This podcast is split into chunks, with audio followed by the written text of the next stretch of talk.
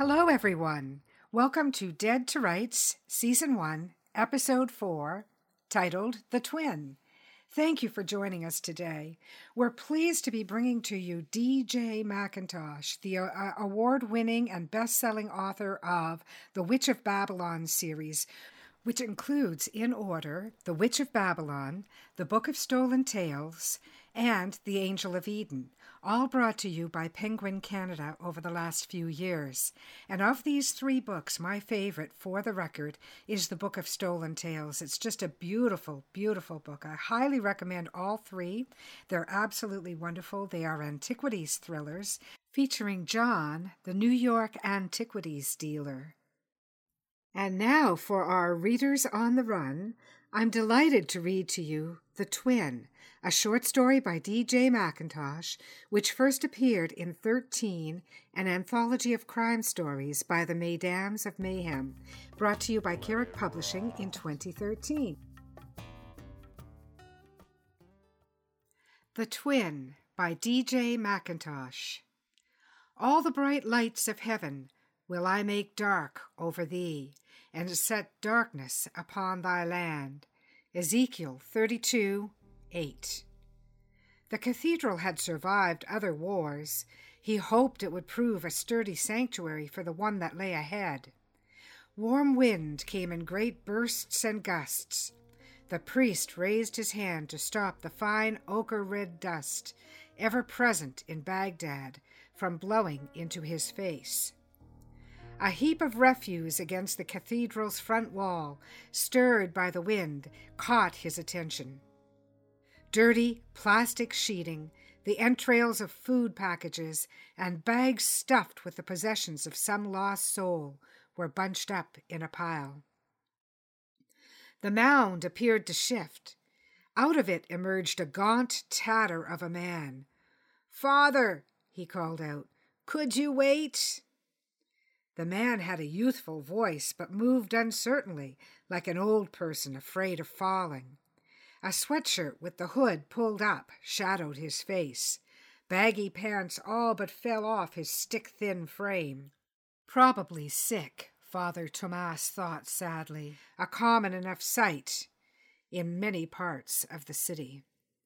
Still, the fellow seemed out of place here in the prosperous Karrada district.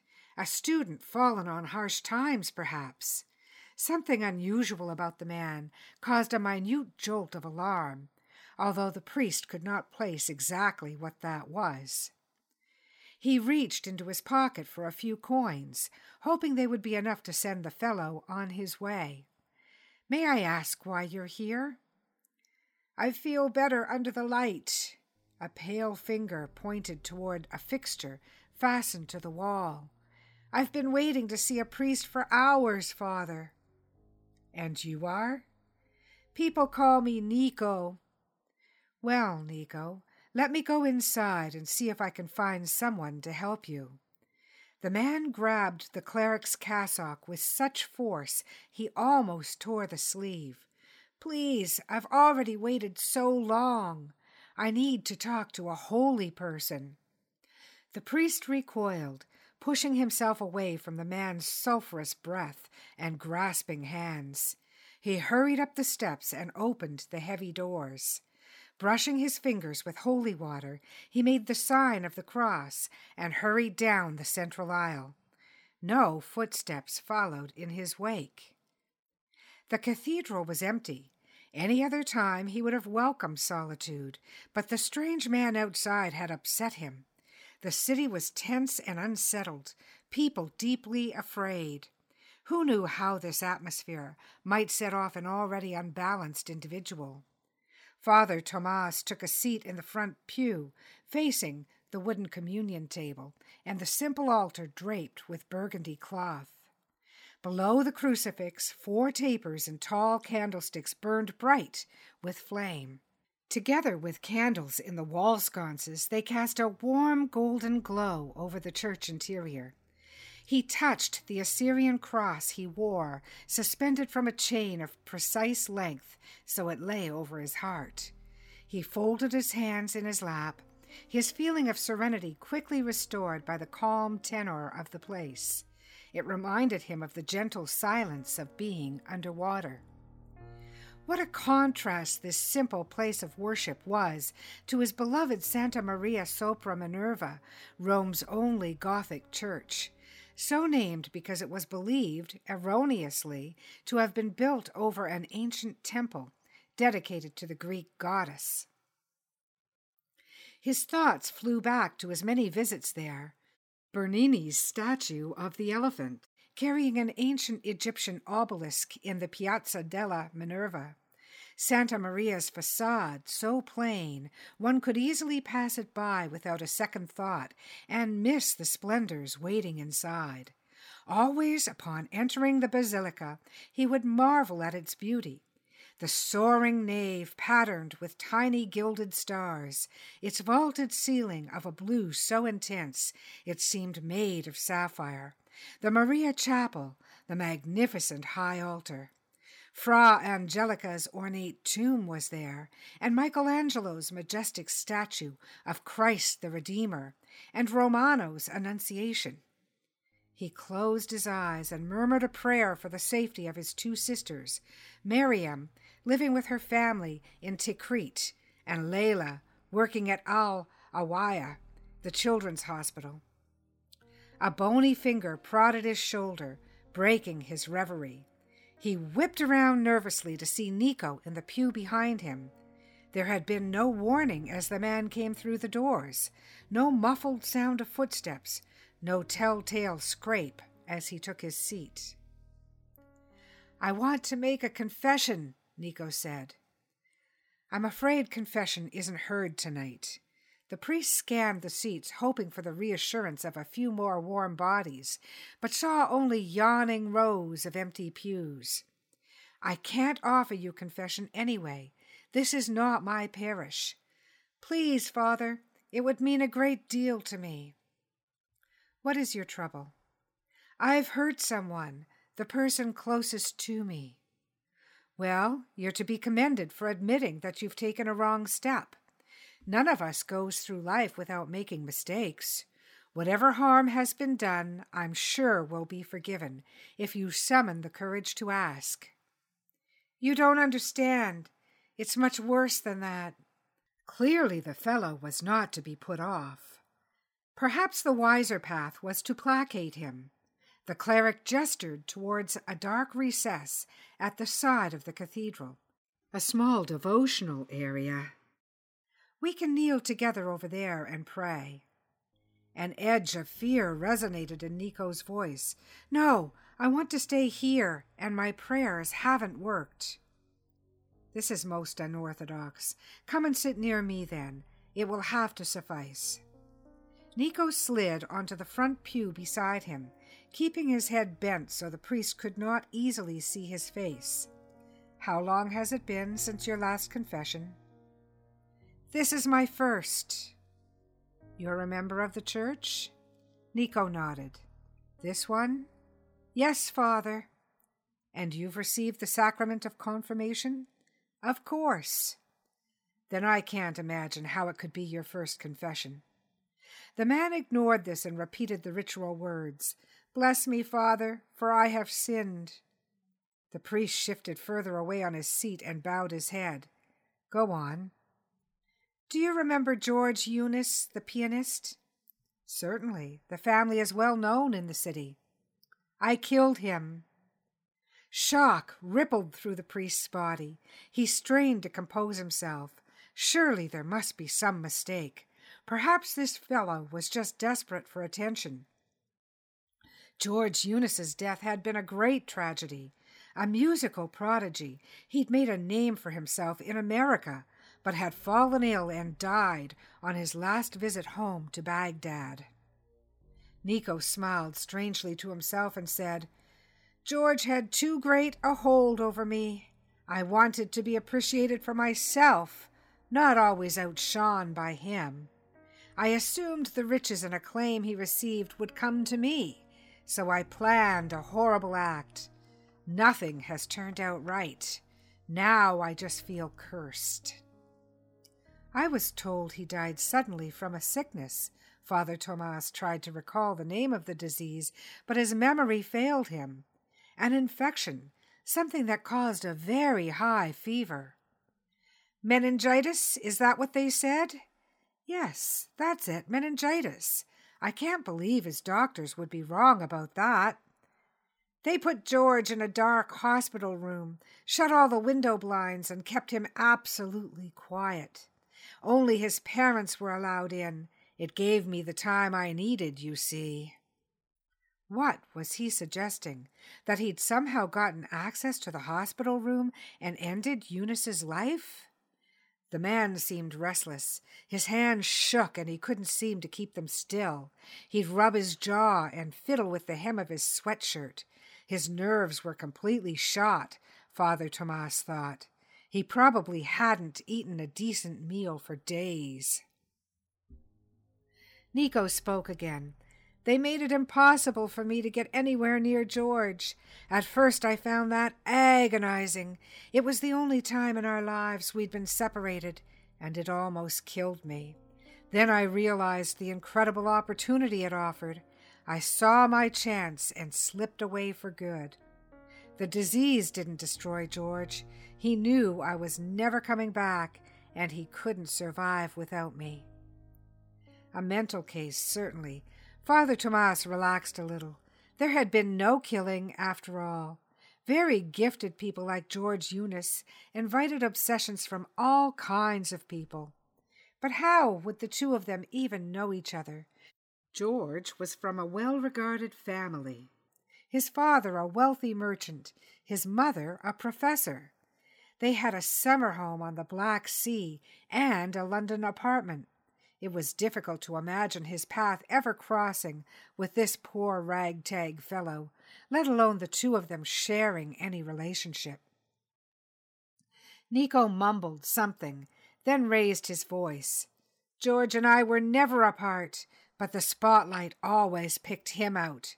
His brilliance, his good looks, his musical genius.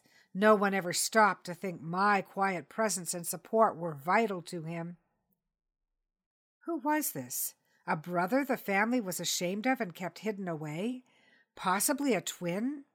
George had been on the short side and slim.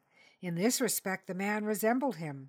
No, it seemed unlikely. The priest knew the family well enough. A housekeeper's child, then? Someone who'd grown up alongside George and had persuaded himself they were on the same level? That made more sense. I felt compelled to copy him, Nico continued. George liked to practice music in the evenings at home. As a little ritual, he would light the candelabra and let me sit beside him. I could not read music, you see, even though my memory was prodigious. Much better than his, really. I could play just by mimicking the movement of his fingers, or so I thought. But when I was alone and put my own hands on the keys, it turned out to be a total failure. He even took me with him across the ocean to the jeweled school. What was he talking about? Jeweled school? When the cleric realized what Nico meant, he had to stifle a laugh. You mean Juilliard? Yes, I went to school there with him. This was plainly a fantasy. He'd blown what was at best a slight acquaintance far out of proportion. The bond existed only inside his head. Nico reached into the pocket of his bulky sweatshirt and felt for something. Could he be carrying a weapon of some kind? Father Tomas felt a sudden thrust of fear. It was disconcerting not to be able to see the man's features. He wanted to get away and searched for the right words to end their conversation gracefully. Such a gift as George had is rarely duplicated. We each possess capabilities God granted us, however humble. Better you should focus on your own talents rather than aim to be something you're not. You don't understand. I tried to strike out on my own, but George always pulled me back. It was like an invisible thread stitched us together. My son, I do sympathize. The grief of George's passing has affected you, more than most, perhaps. I don't wonder at that, hearing how close the two of you were. But consider, the better part of your life is ahead. Don't give in to bitterness or regret. As to any mortal sin, you're blameless. I realize you're experiencing remorse, but that's a long way from actually having killed someone. The tremor in Nico's hands spread to his whole body. He shouted at the priest, You're still not listening to me. I need to be forgiven. Father Tomas shuddered. The fellow was really disturbed. Nothing could be achieved by further talk. He rose quickly and moved away. Again, the sense of something bizarre, almost alien, about Nico struck him. When his gaze drifted to the man's feet, the reality of who stood near him hit the priest like a shock wave. He experienced a frozen moment of indecision. Then his thoughts clarified. He knew what he had to do. He walked up to the altar and extinguished the first taper, then the second. As he reached for the third one, Nico said, What are you doing? If the power stations are destroyed, we'll have no lights. We're desperately short of candles as it is. The last flame sputtered out. He went over to a table holding votive candles in small blue glass receptacles, almost a third of them flickering with flames lit by parishioners. He put each one out with his fingers, wincing from the searing burn on his skin. Those are people's prayers. You can't do that, Nico cried. We have almost none left. They must be rationed, too. The wall sconce candles were last. Father Tomas moved to the end of the side aisle and snuffed the first one out. Nico ran toward him. Don't touch another one. I know what you're trying to do. These are not normal times. We have to take precautions. The entire central square of the nave was now in deep shadow, so Nico could not cross to the aisle on the other side. The light along this aisle was rapidly dimming. Soon it would be gone. He could sense himself weakening. He thrust his hand inside the pocket and felt for the fat, serrated steel blade of his knife. Nico stepped out of the cathedral doors, leaving the knife where it had clattered to the floor beside the priest's body. He drifted along a ribbon of illumination, spun by wide pools of light rippling out from shop windows and apartment buildings. The bombardment of Baghdad that began early in the morning nourished and fortified him. He basked in great incandescent green phosphorus blooms bursting into the sky and the long flares cast from fires that burned for hours. Their powerful radiance far surpassed the weak light he usually had to make do with. Nico's body strengthened, and he felt filled with energy. Within a day, most power stations and transformers had blown up. The entire electrical grid collapsed. When the rain of bombs finally stopped, Baghdad returned to the state of a village in prehistory. A blanket of darkness fell over the great metropolis. With nothing left to sustain him, Nico faded to a translucent slip of gray and finally disappeared. A shadow may live without his master, but he cannot survive without the light. And that has been The Twin by D.J. McIntosh, a beautiful story that appeared in 13, an anthology of crime stories by the Mesdames of Mayhem, Carrick Publishing, 2013. I've been honored to bring you this story, and I want to now roll right into a contest question for you. To answer this question, simply go to our Dead to Writes Facebook page and look for this week's questions. And to answer this one, you will be entered into a draw for an Amazon gift certificate. And this question is What was the name of the father and it was Father Tomas, of course. So if you will go to the Facebook page and answer it there, you'll be qualified to win an Amazon gift certificate. Thank you. And now I'm going to bring you Live, DJ McIntosh.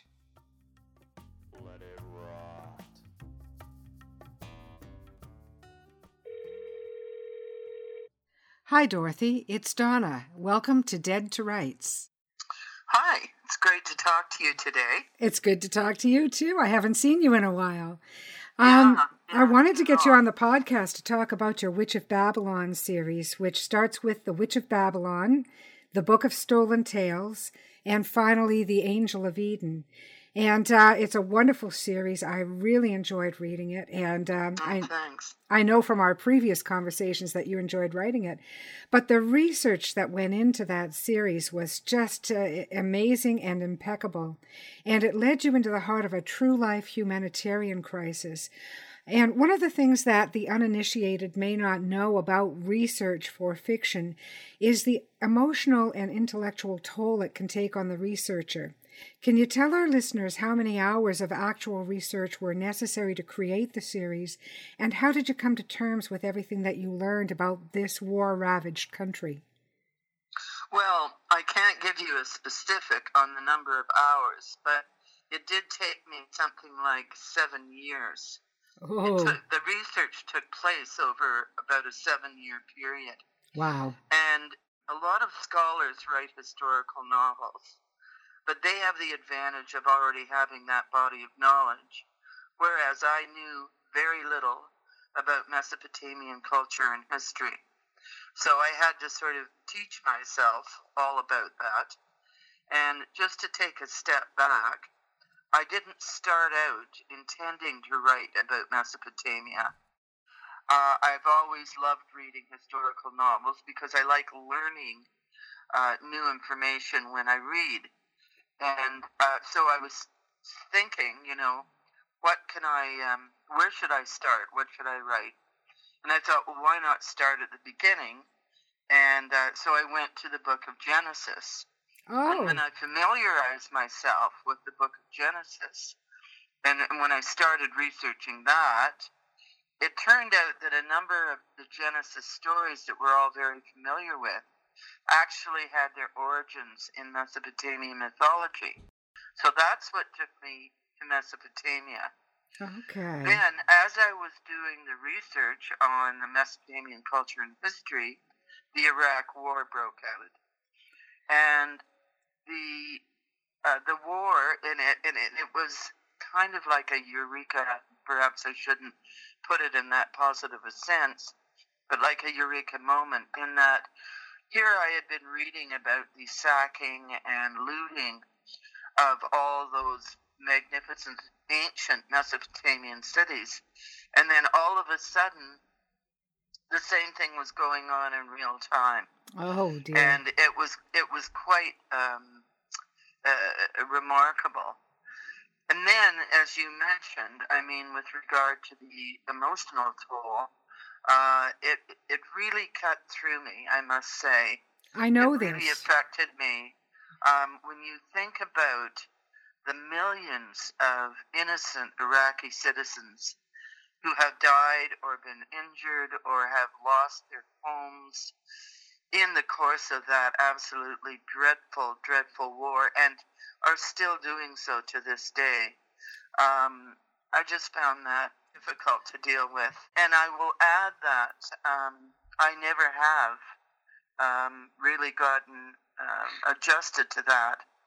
Uh, I still find it something that's really quite heartbreaking, to say the least. Yes, I've heard you speak on this subject uh, before at. Um, I don't think it was one of your launches. I think it was um, a gathering of authors, and I heard you speak. Um, and at the time, I was struck by how passionate you were in speaking on this topic. That's why I made that my first question, because I could tell that you were so moved by the research that you'd done. Um, the other, the other thing too, I might add there, is that it was obviously too unsafe for me to ever go to Iraq to do any research.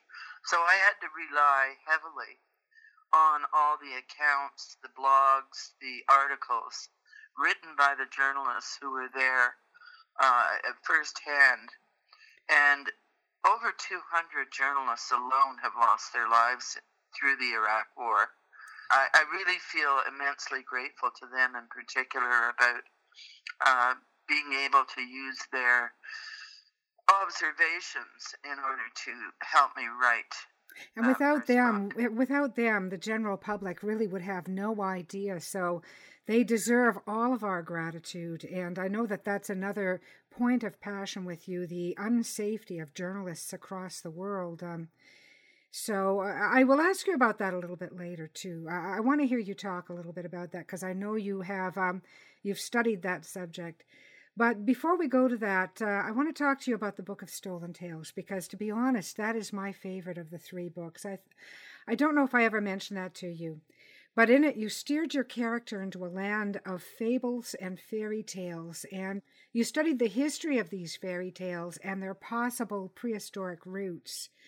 Any casual listener might mistakenly think that the novel is based on whimsy, but it really isn't. It's based on these stories that we've told ourselves for thousands of years. It, they're deeply part of our culture.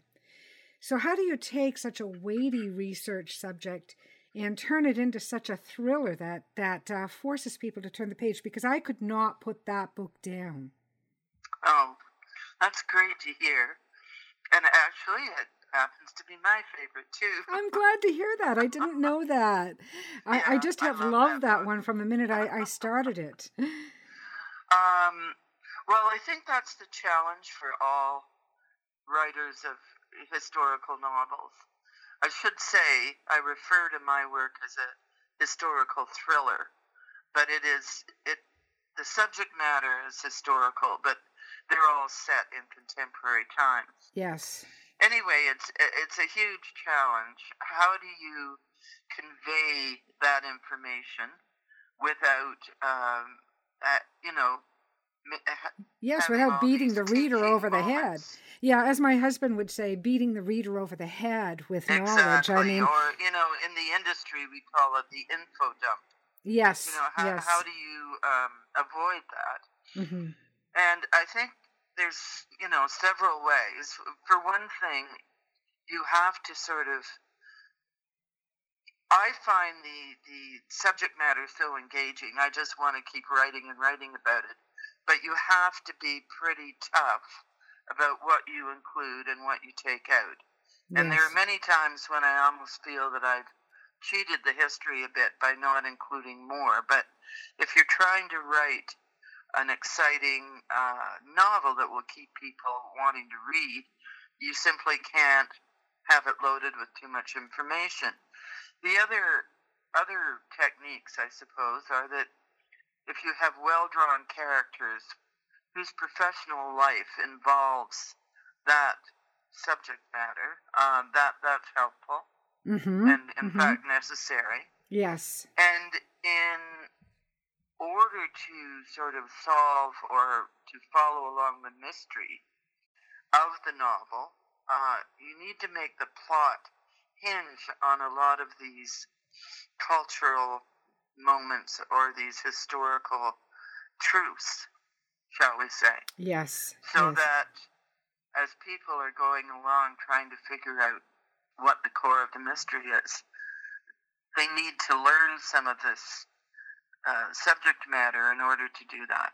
Yes, that's exactly right. And as long as your character doesn't stand up and say, as John crossed the street, he thought about the entire history, which I'll now explain to you, you know. well, well, you know, the thing is, the other challenge is that I've written those three novels in first person.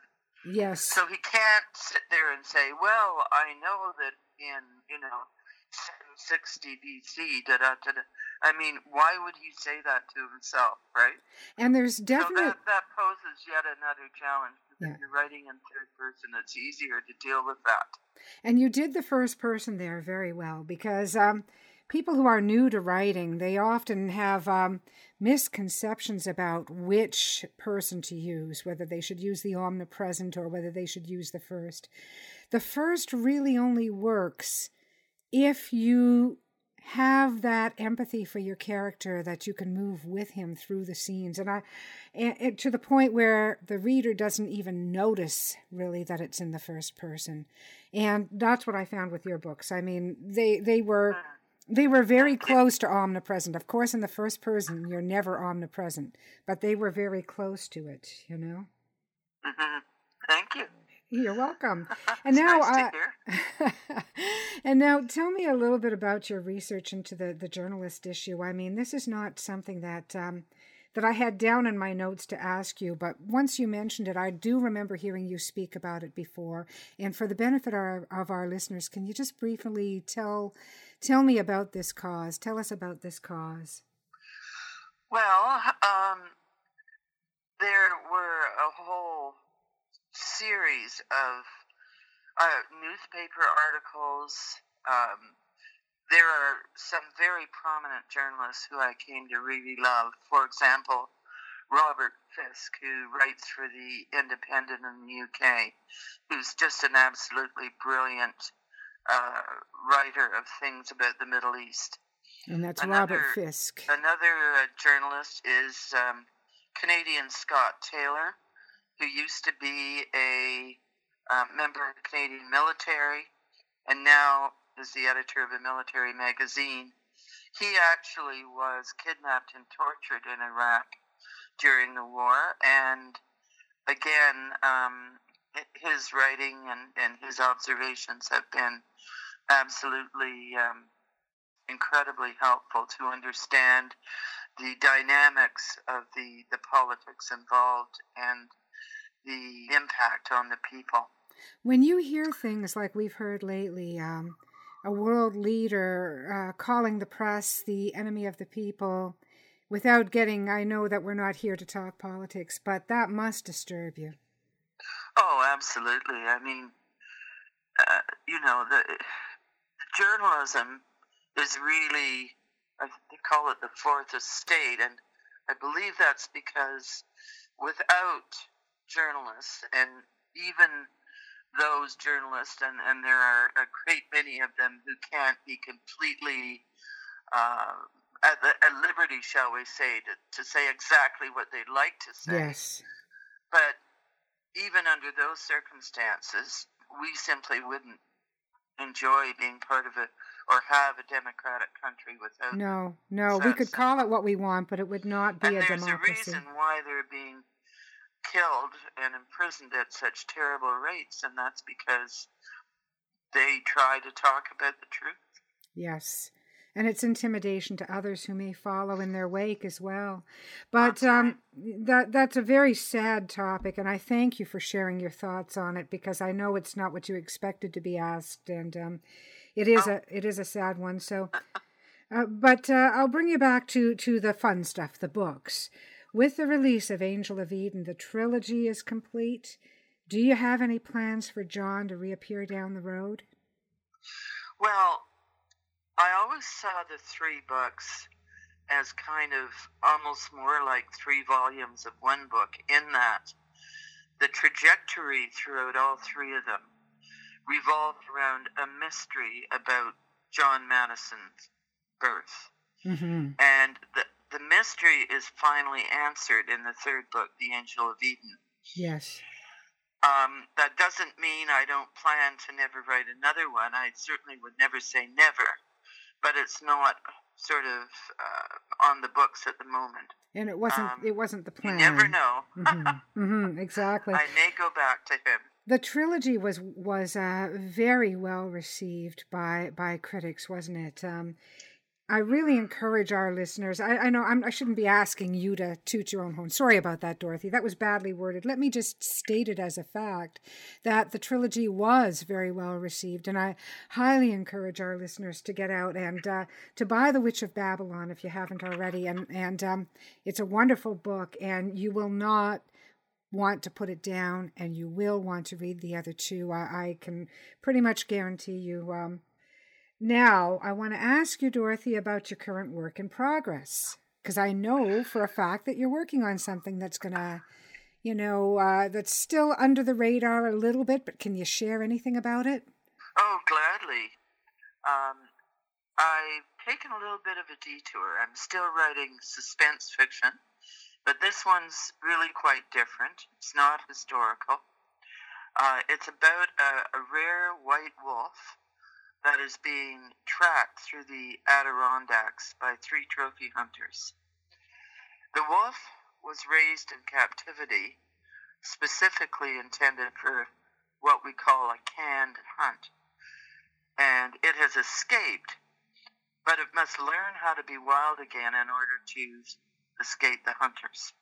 So that's sort of the core of the story, and that I have Sounds from historical thrillers to canine thrillers. it sounds wonderful, and I mean there is there is a place for that because that's been really underdone lately. That used to be a really grand, um, a really grand genre of fiction at one time, and um, that's very true. In fact, I grew up on so many of those books. Yes, Lad of Sunnybrook Farm. Uh-huh. Uh, uh-huh. Tin. I mean, yes. there were so many wonderful wonderful. I'm really glad uh, you've done this, stories. and I can't free. wait to see it. Yes, Born Free, The Call of the Wild. Yeah. Yeah, yeah, all I of think those. there's a really, really large audience for that, and I think those books are becoming quite popular again. Yes. Yes, people want to dip their toes back into that kind of that part of ourselves that we've never really lost, but it's been kind of submerged, I think. And now you're on the hook for a tip. I'm sorry to do that to you, but I have promised our listeners that every author will share a tip, so you're on the hook. What's the number one tip you'd most want to pass on to new writers? Well, please don't apologize because I like talking about Oh, tips more than almost anything else, but I, and I can never confine myself to one. okay. The first thing I'd say is make sure you know what your goal is when you start to write. If you decide that you want to write a novel, what is it you want to get out of that? Not everybody wants to write a best selling thriller. Um, some people, for example, a gentleman that I did a manuscript evaluation for, wrote the novel because he was trying to come to terms with some, something in his past that he suffered greatly over. Uh, other people uh, are really uh, happy to have a small publisher who may not have the marketing uh, oomph to uh, turn your book into a big bestseller, but really appreciates a fine quality of writing. So I think it's really important to know what direction you're going in because that will determine an awful lot about how, what kind of publisher you seek out, or indeed whether or not you just go and self-publish the book. Yes. Yes. The Or what thing I- approach you take to the work itself. Yeah. The Mhm. other thing I would say is don't pay attention to all those rules about how to write or what good writing is. And I'll, I'll give you some examples. One of the things you hear often is never start a book by talking about the weather. Well, I'm really glad that nobody. I'm Isn't really that a glad No standard? said that to Lawrence Durrell because then we wouldn't have that magnificent opening to the Alexandria Quartet. mm-hmm. Mm-hmm. And then another thing you hear is keep description to an absolute minimum. Don't describe. Well, I, I'm glad somebody didn't tell Dickens that. Yes, yes, and I I am a Dickens lover from way back. I mean, whenever I'm asked for my uh, desert desert island uh, book, it's always Dickens. There is one rule, though. I really do have one rule for sure, and that is don't kill the pet, especially if it's a golden retriever. now you're now you're just being mean, Dorothy. No, I'm serious. People really don't like that. I, I can kill know. the protagonist, but don't kill. Oh, I know, I know, but you are definitely aiming at my last story. I know. yes, people, I have to tell you, I killed the pet, and it was a golden retriever. Uh oh. oh, no. Oh, my. That's a pretty good rule, though, Dorothy. Only Donna can get away with that. The rest of you don't Yeah. do it. Yeah. Some people can get away with it, and I'm sure you're one of them. Yes, exactly. I pulled it off. Poor pet. Now the now you know the the gods of of fiction are going to get me, and I'll be joining my pet soon. Well, it's all said in jest. Actually, uh, an author friend of mine, um, in fact, killed the pet in her novel, and it was also a golden retriever, and her novel's been incredibly well received. So there you go. I really, I really say that just to uh, add a little bit of humor. yes. Well, let's put it this way: don't kill the pet unless it really, really is a genuine part of the story. Don't do it gratuitously. We love our pets. And uh, no pets were made in the, the writing of my last short story, even though a fictional pet did die. Mm. Dorothy, thank you very much for joining us on Dead to Writes. It's been a real pleasure having you on, and uh, a lot of good material there for people who are interested in what to read next and also for new writers. So thank you. I really appreciate that. Well, thank you very much, Donna. I really um, appreciate you interviewing me. And it's always fun to talk about our books. It is, isn't it? We have to do this more often. I'd love to have you back down the road. Would that be okay with you? Oh, of course. That'd be great. Okay, excellent. Well, that was a fantastic interview with D.J. McIntosh, Dorothy McIntosh, the author of the Witch of Babylon series, and I hope you've enjoyed hearing her as much as I've enjoyed sharing her with you. We've got a really, really fantastic prize for you uh, for this episode, and that is a copy of The Angel of Eden, which I will send to the listener or a listener who goes to our Facebook page, Dead to Writes, and answers the following question. And the question is What is the name of the protagonist in the Witch of Babylon series? And the answer is his name is John Madison. Now, if you go to the Facebook page and you answer correctly, your name will be entered for a draw, and one listener will receive absolutely free a copy of The Angel of Eden. Thank you very much for joining us. We've really enjoyed being with you and hope you'll join us again next week.